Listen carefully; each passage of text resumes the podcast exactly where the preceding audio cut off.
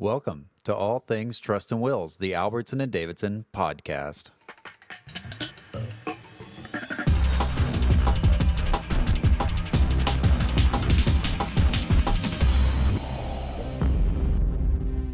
Hello, this is Keith Davidson. Thank you for joining us for another episode of All Things Trusts and Wills. Today I'm talking about troubled trust administrations. So eventually, all trusts must be administered. So after the trust creators pass away, there's procedures and provisions in the trust that provide for the distribution of those assets to the next in line beneficiaries. And a successor trustee has to step in and has to manage those assets and ultimately has to distribute them out to the new beneficiaries. That's all the process of trust administration. The problem is is that trust administration doesn't always go smoothly. And in the worst of cases, the trust administration could be headed to court, where ultimately a judge is going to have to decide whatever the issues are in that case, whether it's management, investment of assets, distribution of assets, and for some cases, court action simply is not avoidable.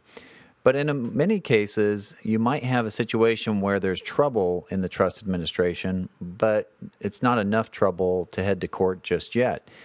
And most troubled trust administrations come about due to misunderstandings between the trustees and the beneficiaries. And the misunderstandings could be just as simple as just a lack of communication, so the trustee not communicating properly to the beneficiaries. It could be a lack of agreement as to how things are supposed to be handled. And it could be a lack of understanding as to what the different roles are of trustees and beneficiaries. So, for example, trustees under the law are the legal owners of trust assets. They have the right to call the shots. So, they have to decide what to do with assets, they have to decide where they're going to be held, how they're going to be invested, when they're going to be distributed. They're the legal owners. But beneficiaries are the beneficial or equitable owners of those assets. So all the decisions that trustees make have to be made with a view towards what's best for the beneficiary. They have to act in the best interest of the beneficiaries. And if they're not doing that, then they're most likely breaching their duties as trustees. Many times, beneficiaries will think that they're the ones who should be calling the shots on how trust assets are invested, and that's simply not the case. Although a good trustee will keep the beneficiaries fully informed of his or her actions and fully informed of the investment decisions so that there's no misunderstanding as to what's going on.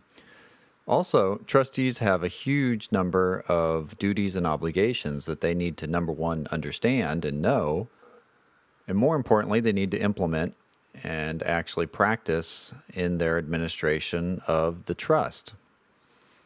At the end of the day, most of the misunderstandings between trustees and beneficiaries can be worked out if everybody's willing to simply communicate what their roles are and to try to work together towards a productive ending. But uh, many times that's not the case. And if that's not the case, then the court system is always there to ultimately make a forced decision between trustees and beneficiaries. But anytime a decision can be reached between the parties without going to court, it certainly is much easier and much cheaper for everyone involved. For information about this and many other trust and will topics, visit our website at aldavlaw.com. That's A L D A V law.com. Thank you for joining us for this episode of All Things Trust and Wills.